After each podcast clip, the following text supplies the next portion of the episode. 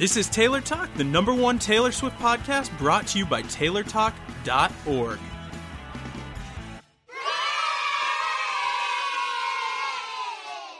Hey, hey, hey, everyone, and welcome to episode 193 of Taylor Talk, the Taylor Swift podcast. My name's Adam. I'm Diane. And I'm Steve.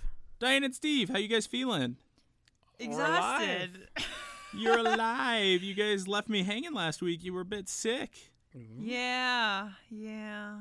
That's... You sick little people. Everyone, it seems to be going around right now. So, healthy wishes to everybody out there listening.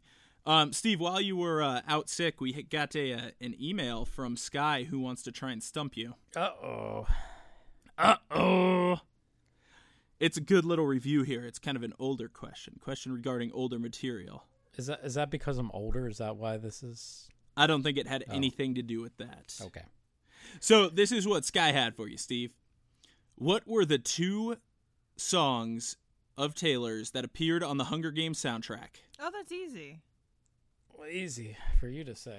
Um, Come I on, told you it, it's easy, but it's old, so it's like one of those go. things you might not remember off the top of your head. well, is Eyes Open? Was that one of them? There's one. Ooh. Oh boy. You can do it. Oh, sorry, wrong, wrong theme tune. Um, do do do do do do do do do do do do Hmm. do do do do do. Don't Google. That's Eh. cheating. No, there's no Google involved. Steve, It's- the other one is safe and sound. Oh. yeah. Now you remember, right? Yes. Yes.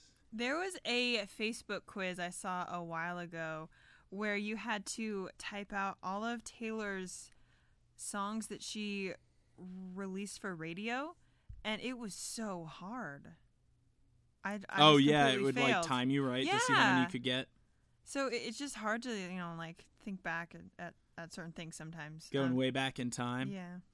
Um, it is way back in time. I mean, Safe and Sound came out roughly four years ago, almost four years ago this winter. I was still in college then. Were you working part time waiting tables? I was working at Panda Express, if that counts. No. Okay.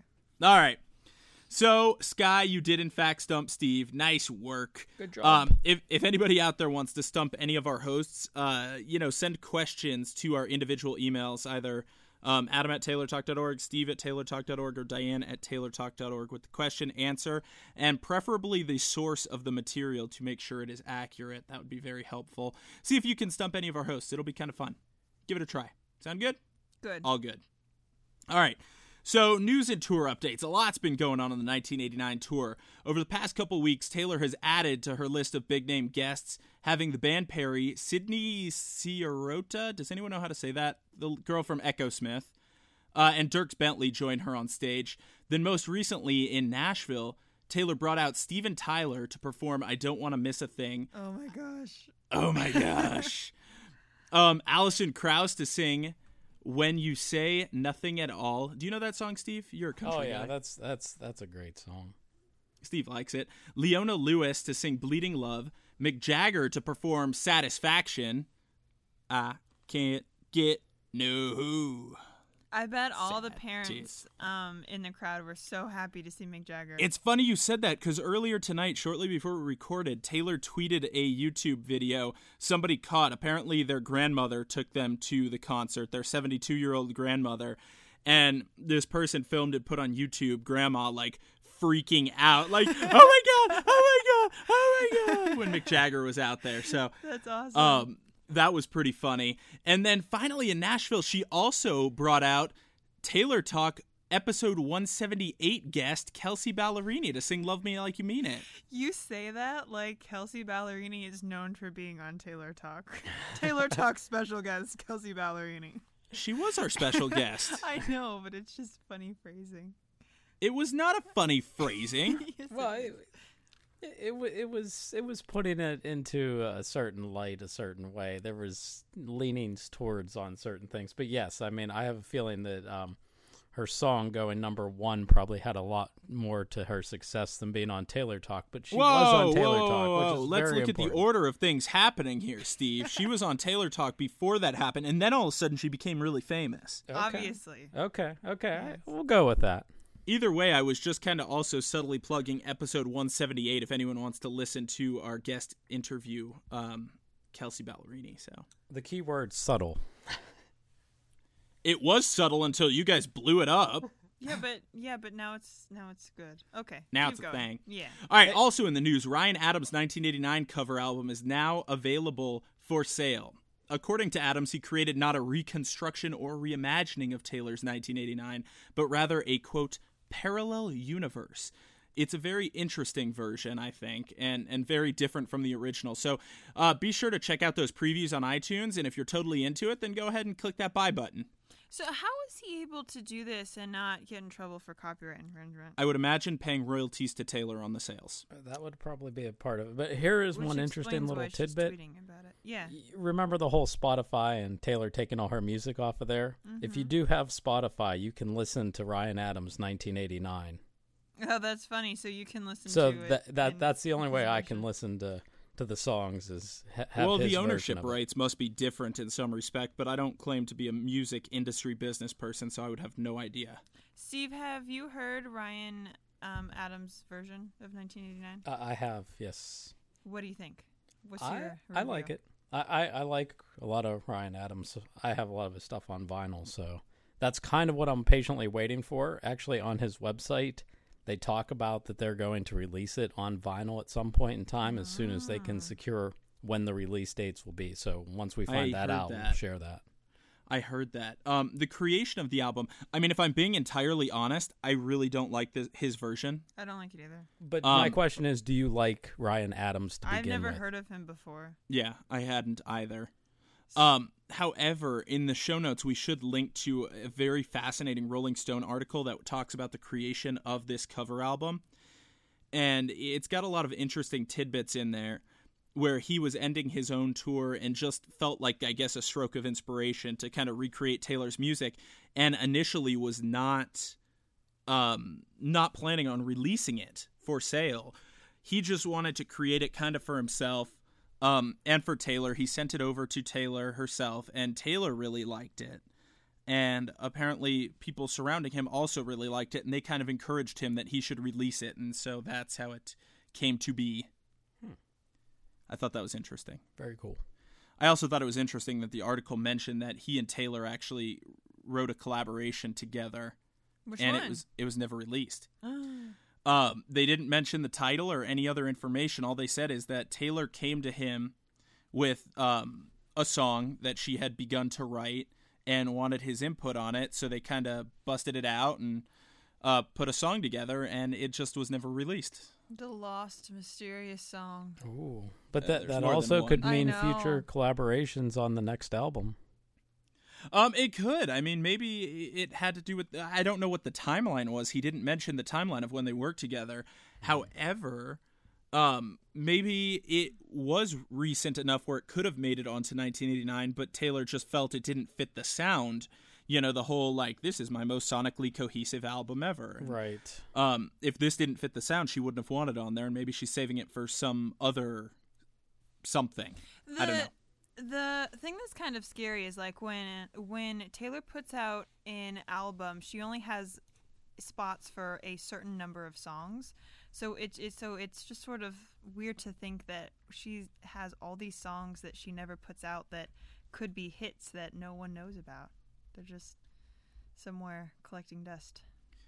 I don't know if they're physically collecting dust because I would imagine they are in digital format. yeah, but, do you know um, what I mean? Like it's just they just never get a chance.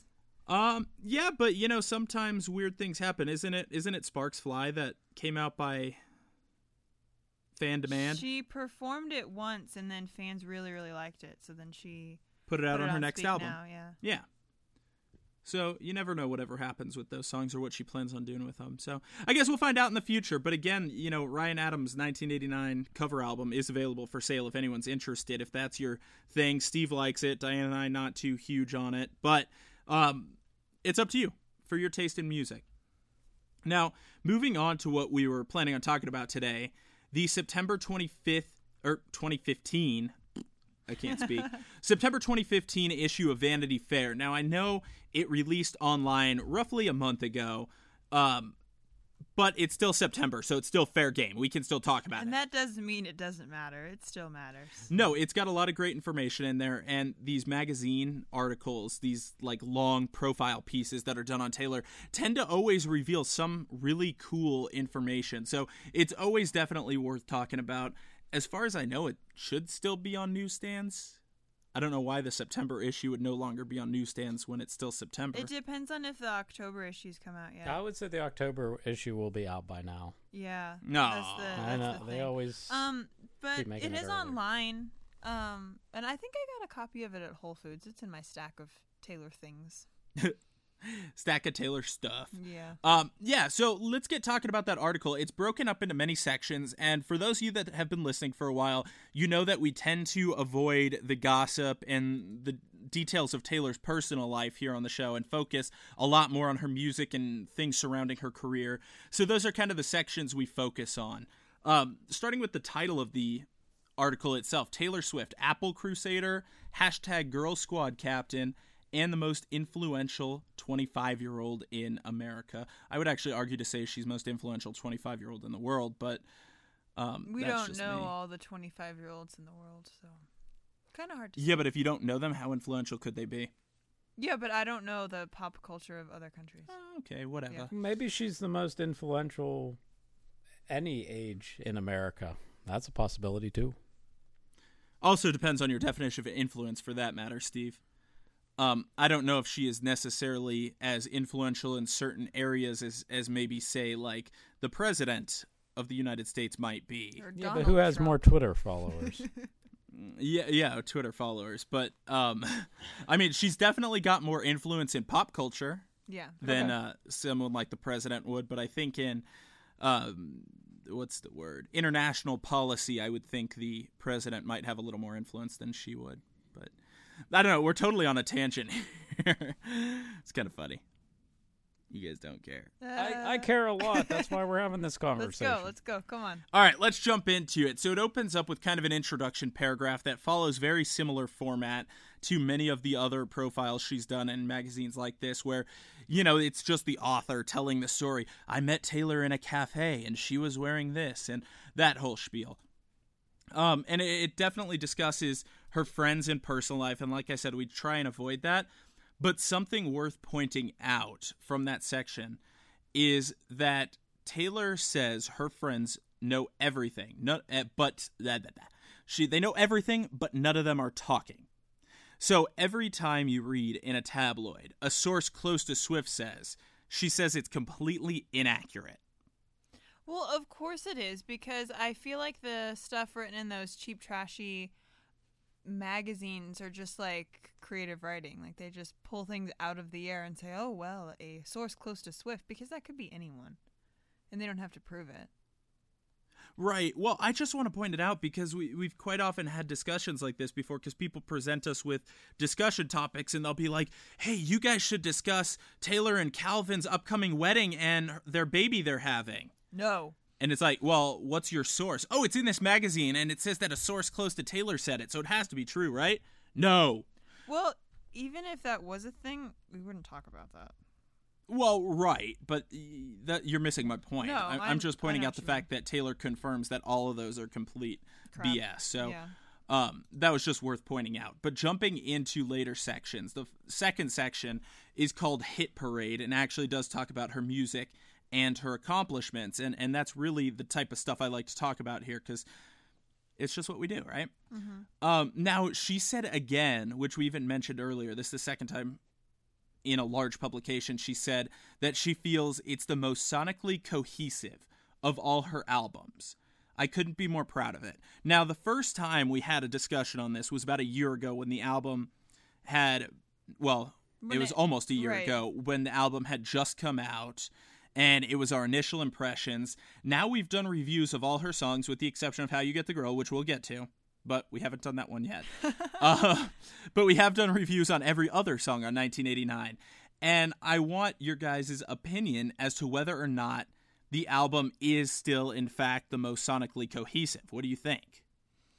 That's hard to say. I mean, part of me feels like Taylor keeps saying the phrase sonically cohesive because it just sounds good. Um, Should be like a It band is a cool name. word. It it is- it yeah, it's such a cool name or phrase or whatever. Um, but I think it's hard for an album to be sonically cohesive because you don't want um everything to sound the same because that's boring.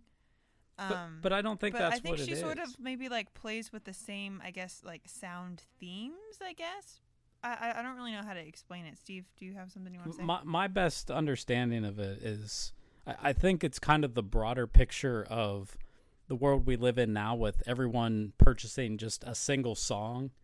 The idea behind the creation of this album was to create it so that all the songs would work well together, meaning that you would want to enjoy the whole album start to finish. oh, Oh. So- Which makes sense because in our original speculation, even before the album came out, we tossed around the idea of it being a concept album telling one larger story by using smaller stories within each song. And sure enough, we were actually accurate on that prediction. Cor- correct. Think of it as listening to music on vinyl.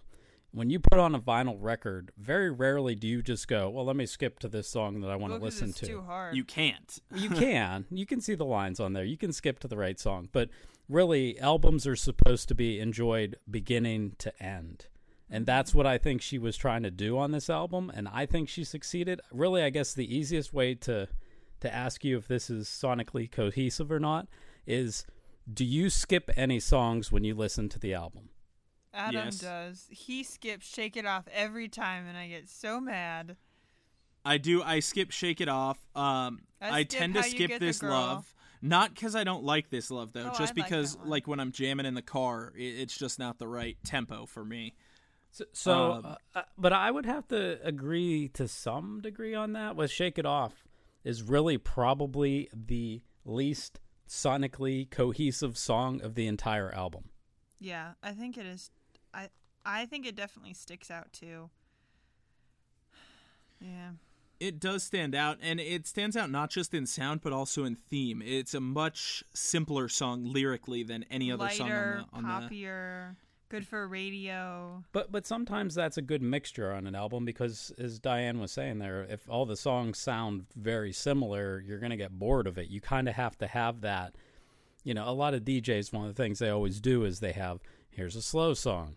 Okay, now we're mm-hmm. gonna raise the tempo a little bit, a little bit more, Yeah. a little bit more. Okay, now I'm gonna bring you back down again. That's, That's how you make a successful album, or you know, something along the lines of that. But it, it does seem kind of out of place. So I, I think if there is a lack of sonic cohesion, it is shake it off.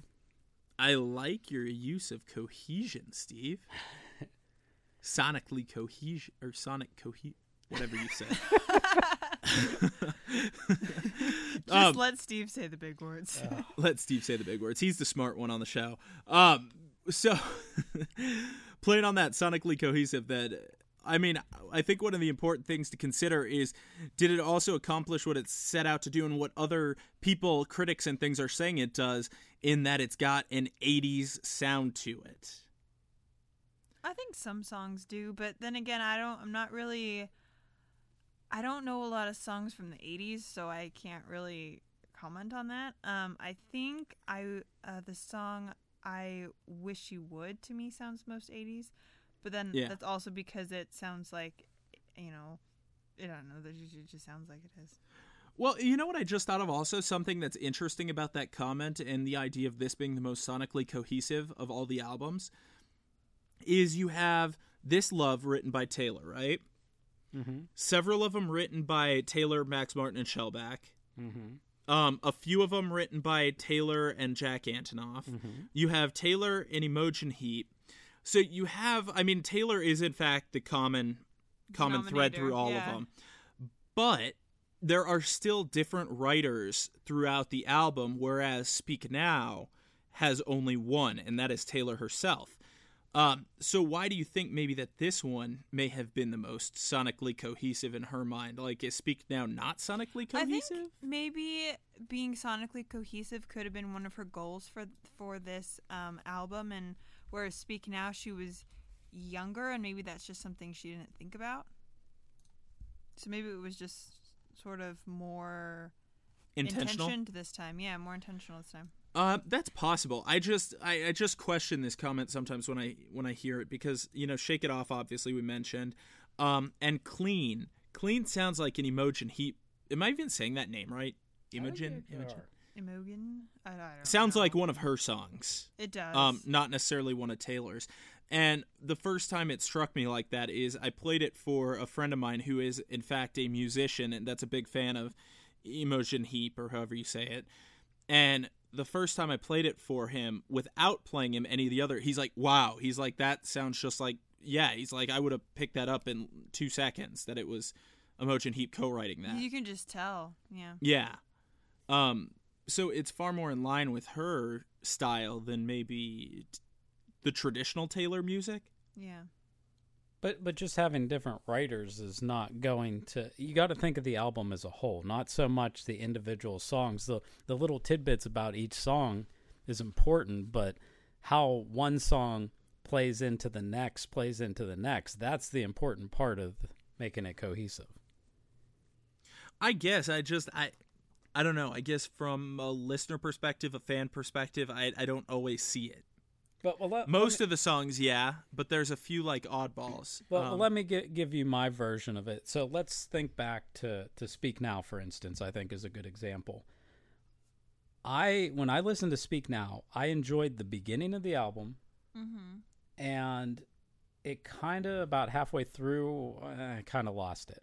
Uh, Like- which song? Well, usually about after the story of us, Okay. you know, because then it's Never Grow Up, Enchanted, Better Than Revenge, Innocent, Haunted, Last Kiss, and Long Live. That last part of the album just comes to a very slow, sometimes meandering to me. Mm-hmm. Like I like, like I like the songs individually, but the way that they're ordered in Speak Now, I kind of get bored with the end of the album. The beginning of the album I love. You know, you have Um, Mine, Sparks Fly, Back to December. It's kind of Yeah, a little those are all slow really it down. Strong songs. Uh, Speak Now is still kind of there. Dear John, Mean, The Story of Us. You see it build back up in tempo, and then it kind of falls apart after that.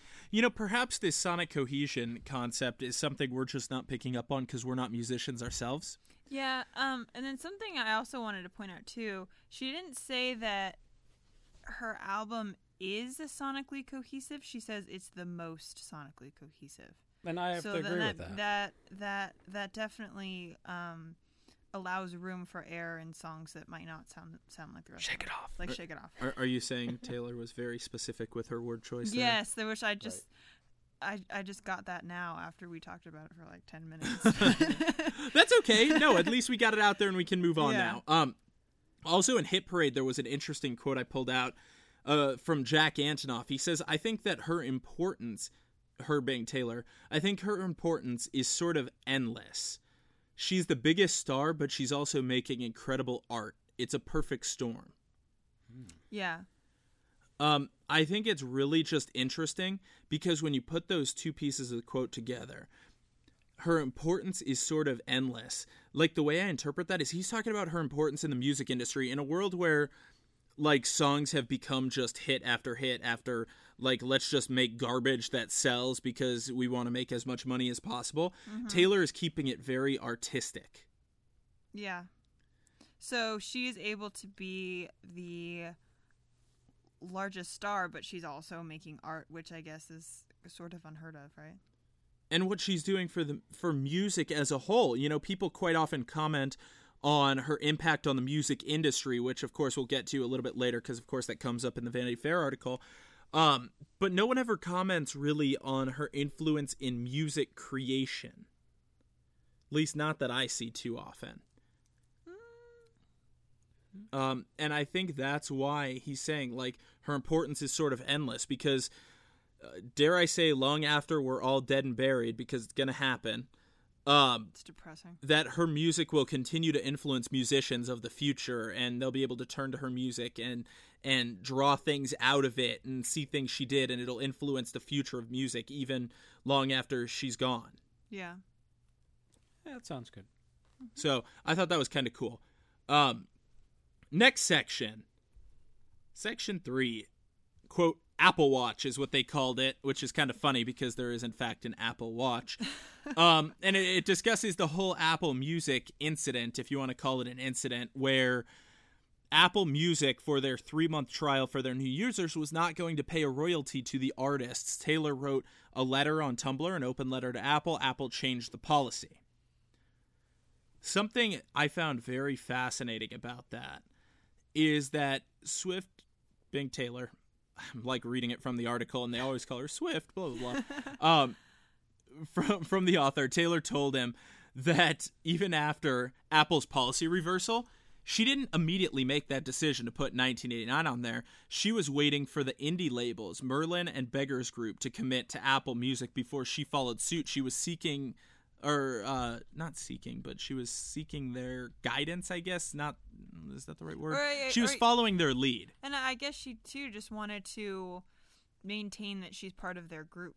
You know, she didn't want to be like, "Oh, I'm the only one that matters. If I decide it's okay, then it's okay." Well, that was the interesting part of it. I was like, "Oh, that's nice." Taylor's totally like practicing what she preaches and supporting the indie Right. artists until the article pointed out that as large as she is, Taylor is actually an independent artist herself. She owns her own masters and has control of all her distribution. So she is in fact an independent artist by definition. So that was really fascinating part of the article to me. And it's just interesting how well she keeps in touch with the lesser known artists. Does that make sense kind of? Wait, indie? Does that mean independent? Yes, but it's not necessarily the definition you're thinking in your head of independent.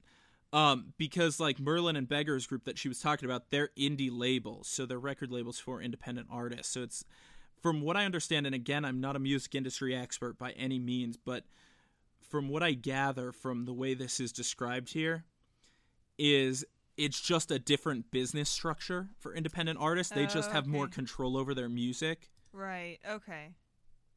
Um, That makes sense. that's what it seems like. And I hope the author of this article is in the know and clear on that because that's who I'm citing. yeah. that's my source. We source. hope the source is credible.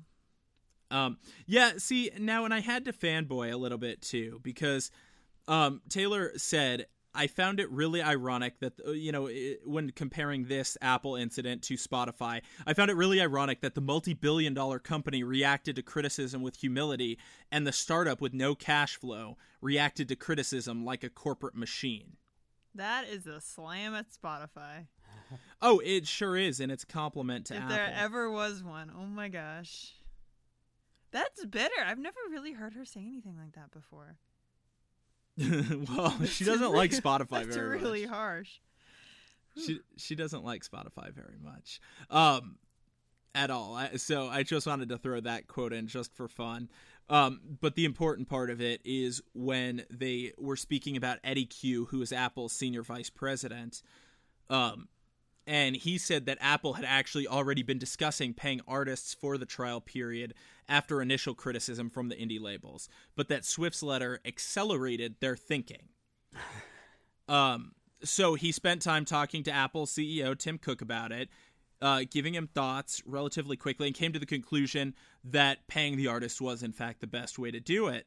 Um, and and so it's just you know just sort of setting the record straight because I know a lot of people are like Taylor took down Apple and it's like well there were a lot of cogs in the machine working at that particular moment. One of the lesser reported facts is the fact that earlier that week Scott Borchetta was meeting with Scott Borchetta being the president of Big Machine Records um, and CEO and founder. Um, he was already meeting with Eddy Cue earlier that week. Right. So it was already And- something that they were considering. It was just like Taylor's was sort of like the okay, we'll do it. yeah, Taylor pushed them moment. over the edge, and all of a Mhm. sudden they were like, okay, yeah, no, that's right. That's the right thing to do. And that's one of the coolest parts about Apple and the way they work, and why I like to support Apple Music, and Taylor likes to support Apple Music and things like that. I actually used to work for Apple. And there was always an inside joke among employees there. And mind you, employees are treated very well there. But there was always an inside joke that when you leave the company, that you get promoted to customer. That's because- cute. at at Apple, the customer is always number one, and in this case, they really did. They reconsidered their initial thoughts because where the initial idea came from, I would think, is that they probably you know, crunch numbers, spreadsheets, did that whole thing, and figured, oh, here's the way we maximize our profits, right? Without speaking to people first. And then after speaking to people, after speaking to the indie labels, after speaking to Scott Borchetta, after speaking to Taylor Swift, then they're like, okay, you know what? It might cut in our profits some, but this is the right thing to do. Right. Um, speaking of supporting Apple Music, have any of you signed up for it? I I'm still using Spotify. Adam, did you sign up for it? Steve. What? Um, I haven't only because I'm too poor for their ten dollars a month. Um, I signed up for the trial period and I don't use it, so I think I'm gonna cancel it. But Huh. yeah, I don't know. Why don't you use it? Because the only time I ever really listen to music is in the car, and that's not a time where I want to stream things from my phone because that's going to make my cell phone bill skyrocket. So I just listen to the radio um, in the car or podcasts that I already have on my phone. Right. That's that's just what I do in my life. Uh, That's actually more or less the same reason for me. I don't listen to music anywhere except in the car. See, I, I listen to it at work and also at home. It kind of helps me focus and that kind of stuff. So that's actually why I have Spotify because they make a lot of pretty quality playlists. Because yeah, I do like to listen to albums from time to time, but I also Mhm. like music that is sonically cohesive together and AKA a Oh. playlist. So good use. yeah, of but Steve, you can't listen to sonically cohesive music on Spotify because it doesn't have 1989. Yes, Well, but it has well, Ryan Ryan Adams. and Adams on there. That is sonically cohesive if you've ever heard that is sonically cohesive. it all sounds the same to me. I'm not. I'm not. I'm not a fan of Ryan Adams' cover, but it is sonically cohesive. That is Right, correct. There you go. Um, so next section in the article was called "Friend Indeed," and, and it discusses how she responds to tabloids and dating, which I, I just kind of want to skip over because I don't like talking about that stuff. It's not really relevant to her there's, career. there's nothing you can really say. Yeah. No, not at all. Um, section after that is Family Gal. That one was kind of a review of what we know. Like she's close with her family, and her family's very supportive of her career. Duh. Beautiful. Like we know, it's very sweet and very sentimental, and definitely that section's worth reading on your own. Um, but not much to discuss there that we haven't already discussed. Do other artists do their parents come to their shows? Like Probably Taylor's not to the parents do? extent Taylor's do, where they're at every single like, one. Yeah, like Taylor's parents are at every single show. People know who they are. People go up to them, and I haven't really heard like or or is that common with other people's Uh, moms? I think it depends on where they're at in their careers and that kind of stuff. I mean, in some cases, you have people that are trying to make it on their own, and you know they may be getting money support from their parents to continue their dream. You know, Taylor's to a great point now where she can actually support the family that supported her early on, She and not everyone has that that option. Steve, you saw the Grateful Dead, right? Like in Chicago. Yes, I did. Did were their parents there out in the Uh, crowd? I'm gonna have to say probably not because that was their 50th anniversary concert. So They they may not have parents anymore. Some people don't stay married for 50 years and they've been a band for this is 50 true. Good for them. That's crazy. Good for them. Um, but yeah, Taylor's parents we've always known have been very supportive. That's why there's not really much to discuss about that section. It's just same same old same old. They're very supportive, very nice people. Uh, next section though is called Gossip Swirl, um, which I know I said we don't really discuss gossip, but this is kind of interesting. One thing it points out is the fact that Taylor is very on top of her gossip now, and the way that this ends up being career related and the way I justify talking about it is because it has to do with her public relations and how she handles her public persona. If you guys remember, what, about a year, two years, three years ago, Taylor made comments all the time about how she never reads about herself. She never reads about herself because if she sees something mean, she'll get hurt, she'll be upset by it. Yet now she knows everything about herself. I mean, maybe that's because I this is just me talking. I obviously don't know. But um maybe that's because before when she was younger, she sort of felt like she didn't know where she fit in and now I mean she's making so much money and she's like the Oh, she biggest was thing then out too. there. No, but she's like the biggest thing out there now and she must know that at least to some level. So I mean, Well, I, I think I think what you're getting at there, Adam, is um, I think one of your favorite stories was when Taylor was in Hawaii, hanging out with. Oh Haim, yeah, and what um, Hawaii? there was a when she was in Hawaii with the Haim sisters. right. oh Go- yeah. I'll let you tell the story because you like it.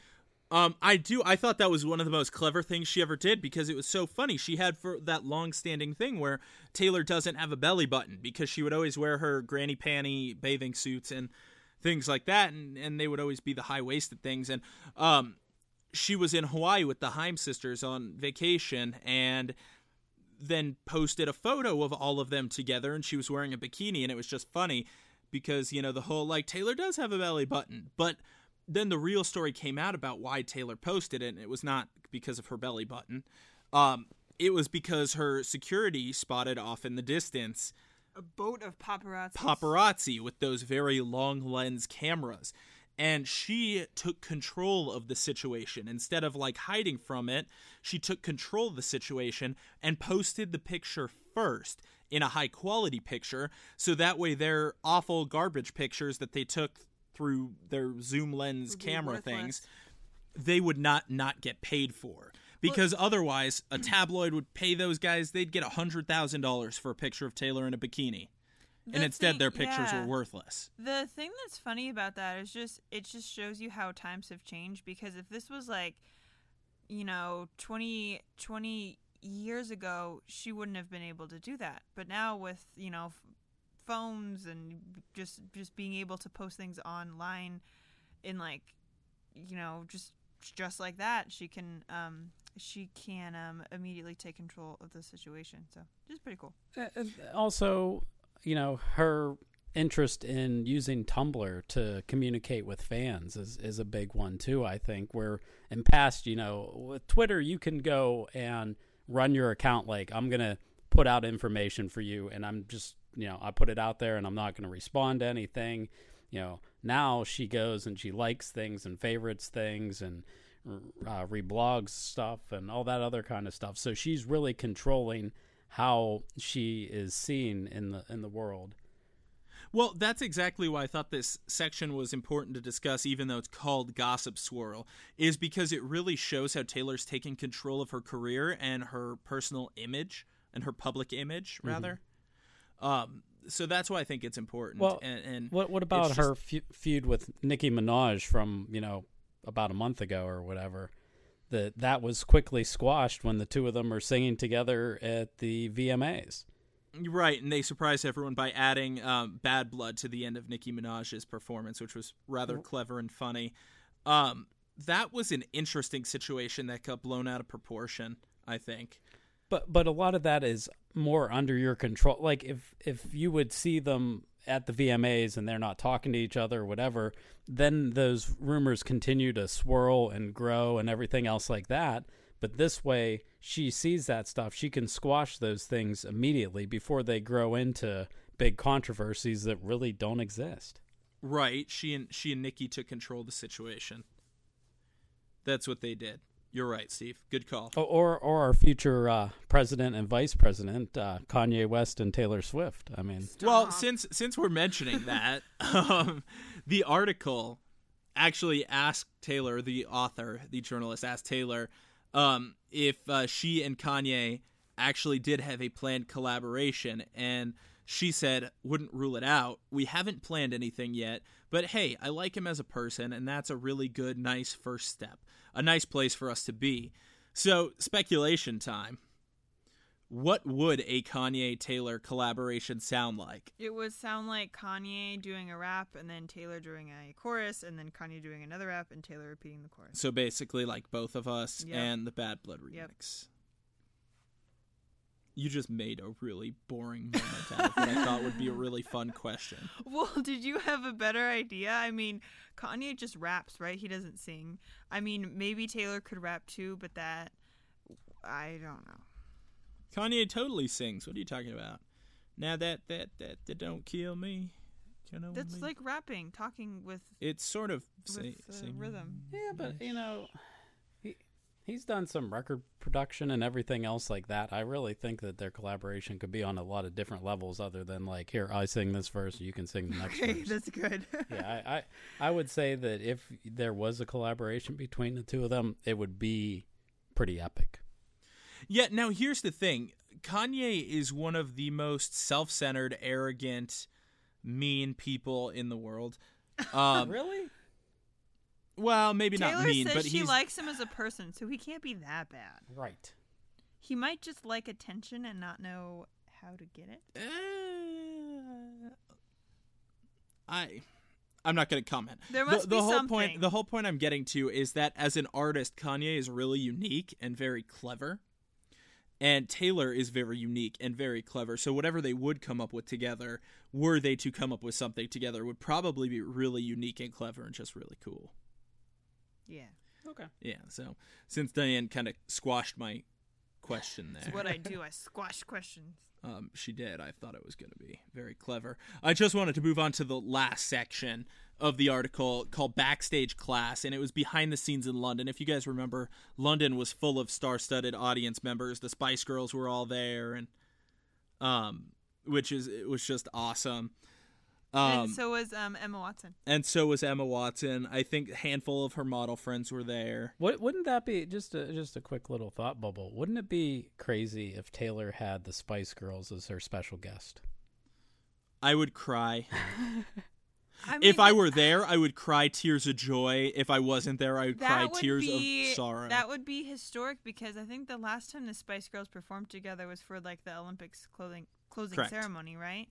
And that was back in when was that? Like Wasn't that minus minus Posh though? Victoria Beckham. I don't think she was there. Was she? I, I, I I think that's really the biggest hang up of them getting back together because there's been all sorts of uh, rumors and other things swirling that they may have like a comeback tour coming, but it was going to be minus Posh. Well, they, you know, it's really interesting because we talk about Taylor now being the biggest thing on the planet. Um, back in the '90s, the Spice Girls were even bigger. If you can kind of put that in perspective, I know Were we have a lot of really? No, I know we have a lot of younger audience members out there that, um, that you know weren't uh, or they um, weren't even alive in the '90s necessarily, Well, but yeah. But yeah, they actually were significantly larger than Taylor. They had bigger sales, they had huge everything, and this was pre-social media too. Here, here's something. One of the things I see on uh, online for sale every once in a while is a Spice Girls Polaroid camera. I kid you not, it does exist. So that That's was funny. that that's one. one of their great merchandise items from their era. Steve, my birthday is in six months. I'll keep that in mind. Well, Christmas is sooner. Yeah, but Christmas is Steve's birthday That's true. and that would Christmas. Be, that would be rude to take that away from him. Sorry, Steve. It's all good. Did we put you? Did, did we did we call you out there? So, Steve, what's it like having to give presents away on your birthday too? Uh, it's it's good. I, I enjoy giving presents. That's that's, That's actually good. more fun than receiving. You know that whole giving versus receiving. Steve is such a nice guy. Steve is the nicest person I know. I know. Steve, we get to hang out in a month, buddy. how about that? In Tampa. in Tampa. All right, so back to that Vanity Fair article. That backstage, it's really kind of cool seeing behind the scenes of that London show. Um, now there was a question in that section, how it fits in that section, I'm not entirely sure, but asking Taylor that or asking Taylor whose career arc she could see herself emulating as she gets older and just to clarify, the career arc is the entire sort of length of the career and in a longer sense. So Taylor hasn't quite hit that point yet with the longevity.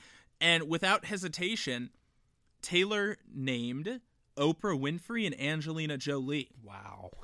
I thought that was very interesting and very unique. She said, if you look at Oprah, she's made so many people happy over the years. She's made so much money, but she's given so much of it away. Same thing with Angelina Jolie. She's been so productive, but she's used that position to better other people's lives. And I think that's where I'd want to be. I want to leave a trail of people behind me who had gotten better opportunities or felt better about themselves because of me or smiled because of me. That's beautiful. So the philanthropy of it, I think, is Yeah. a big part of that, but also how influential they are in in the world today. I mean, they both Right. have huge, huge influence. They sure do. Um, I just thought it was very unique that Taylor's role models are not in the music industry, and it says a lot about how she runs herself um, as a business. Well, the people that she looks up to are just good people. I don't think it matters what they do or how they made their money. She cares more about how they treat people. Right, which is just interesting because she was asked whose career arc she would like to follow. So, So she sees a career as just like your personhood, I guess. uh, I guess she sees her career as what legacy she can leave behind as a whole, as opposed to, um, you know, how many records she could sell or how many fans she could gain, and Mhm. and how much money she can make. Yeah. Exactly, exactly, all of those things. So I thought that was just really cool. Yeah. That's very sweet. What a sweet note to end on. Oh, so do you guys have anything else out of that Vanity Fair article? I know I kind of I pulled out a lot of things. I don't I don't know if you guys had anything you liked. Um, th- we didn't. We never talked about the pictures. Um, but there isn't, I guess, really that much to say other than she looked great because she looks great and everything. Um, but they put hair extensions on her, which made me miss her long hair, and that's all. That's all I have to say about that. Well, you know, it's actually funny. I'm glad you brought that up because in the picture she looks very glamorous. yes. Looked very glamorous, and it's funny because she actually did make a comment that I forgot to mention at the beginning that made me laugh. Um, she said they usually dress me up like a 12 year old French boy. It's nice to be glamorous.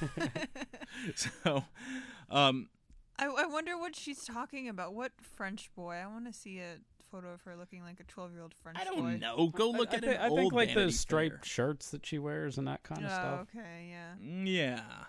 I don't know. Whatever the case may be. But the pictures are really cool. So, um she looks great in them. Absolutely fabulous. Very high quality photos. Uh if that is it for you guys, I guess we'll wrap it up. Yep. Let's wrap it up.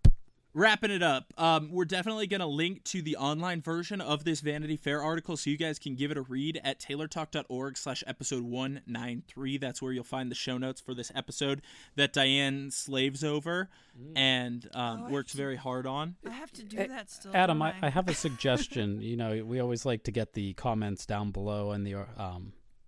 Yes, sir. How about if you would pick one song on 1989 that you think is the least sonically cohesive song of the album? Hmm, nice job, Steve. Good Leave it in the comments on the show notes. taylortalk.org slash episode A- 193. And do we all we all agree that it's "Shake It Off"? Is that what we all seem to feel is ours? yeah, now everybody's going to go comment, be like, shake it off, shake it off, shake it off. Shake it off. Well, tell me why though. Don't just give me a song. Tell me why. There you go. Ta-da. There you go. All right, guys, so that wraps it up for the Vanity Fair discussion. On to the minis. The minis are back by popular demand. Actually, they never really left. We just didn't have time in past episodes to do them. Um, so the mini segments, you know your Swifty when, and and if Swifties ruled the world, all submitted by you guys. Diane, would you mind reading us our very first submission of the episode? I will. This one is from Rachel via email, and she says, "You know you're Swifty when you're at the gym and you always pick the number 13 locker. Yeah. Good choice. All right, next one. You know you're Swifty when your knees just stop working because you're so overwhelmed with everything Taylor does.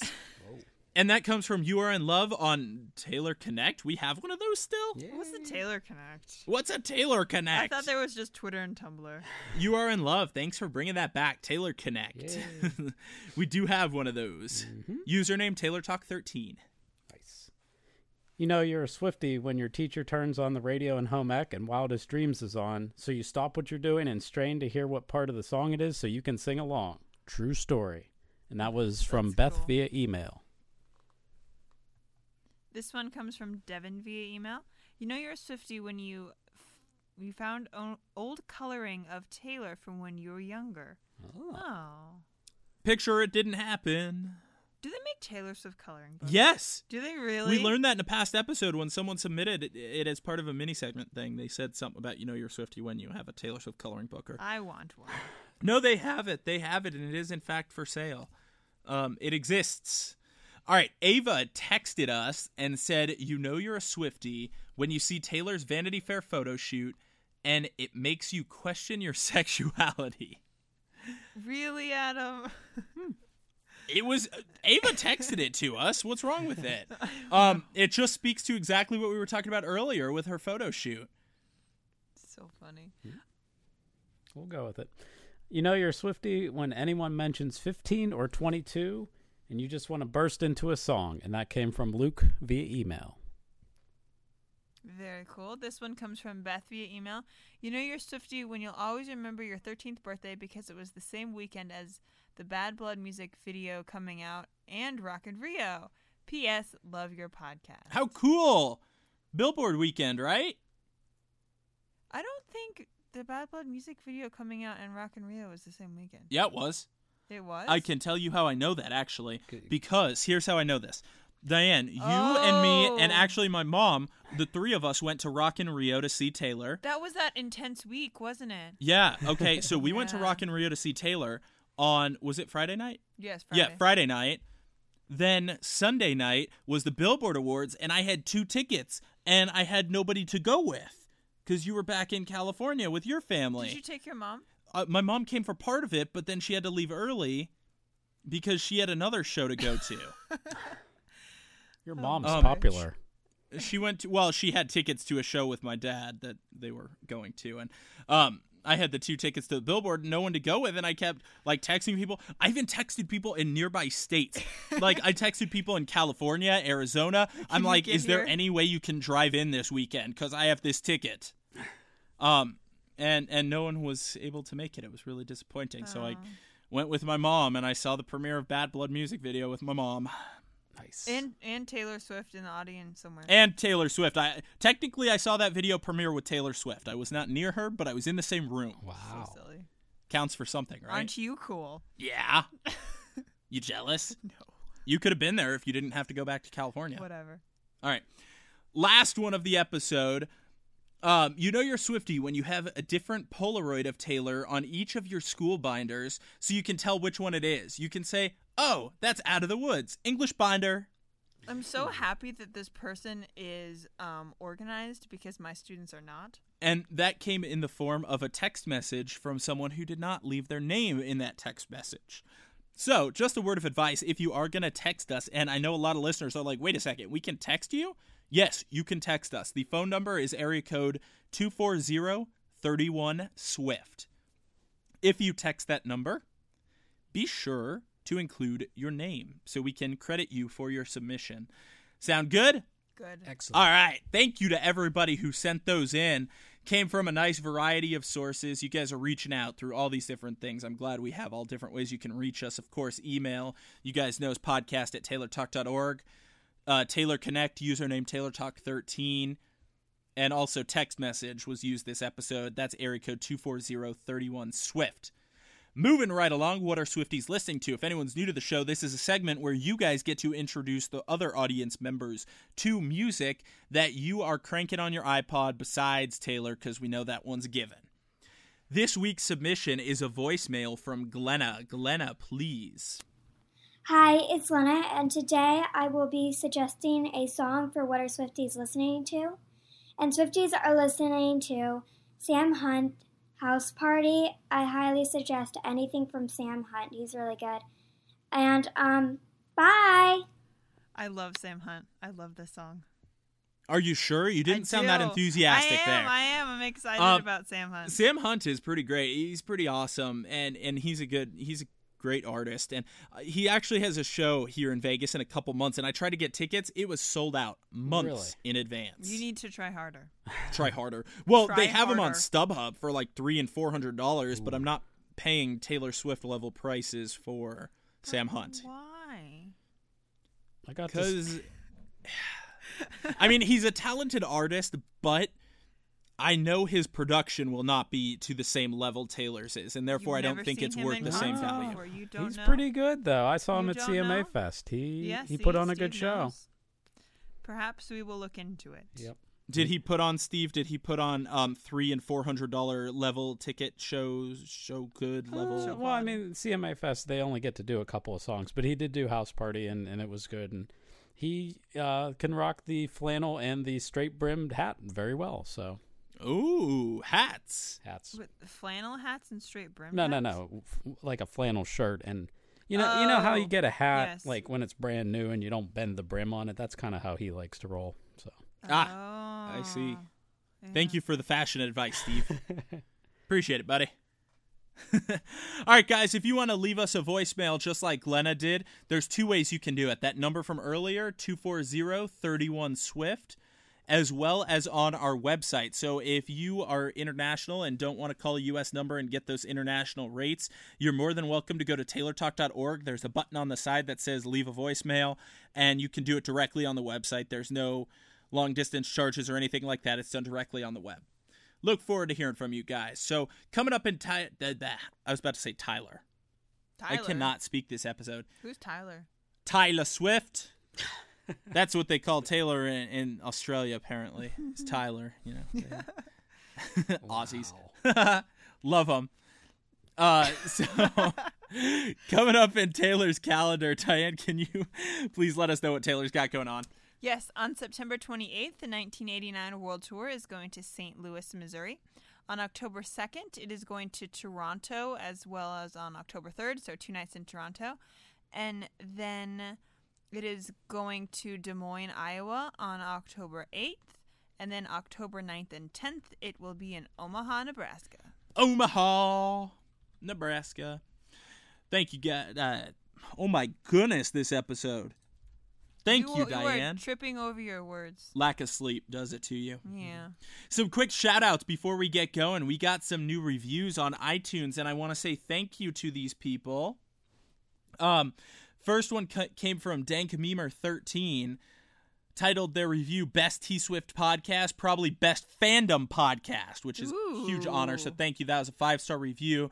And uh, this individual says, Everyone on the show is wonderful, especially Steve. He's the best. Please, please get him on the show more often. He's the feather in your cap. You have no idea how much his personality adds to the show. Steve, how much did you pay this guy? I, I Or don't girl. know, but um, thank you. Oh, there's. pro- Diane, I bet you that is Steve. I know. I was just going to say, did Steve write this? Pretty sure that was Steve. I'm pretty sure it wasn't me. All right, well, thank you for that five star review. Also, Country Girl twelve fifteen left us five stars saying awesome. I usually don't listen to podcasts, but this is my first time listening to a whole podcast. I love Taylor Swift, and I love listening to people who also love her talk about her. I listened to the podcast that broke down the meaning of Bad Blood remix with Kendrick Lamar, and it really opened my mind because I had never gone that deep into understanding the meaning of rap lyrics. I think it was a great analysis and it totally made sense. Great job. Thank you, Country Girl 1215.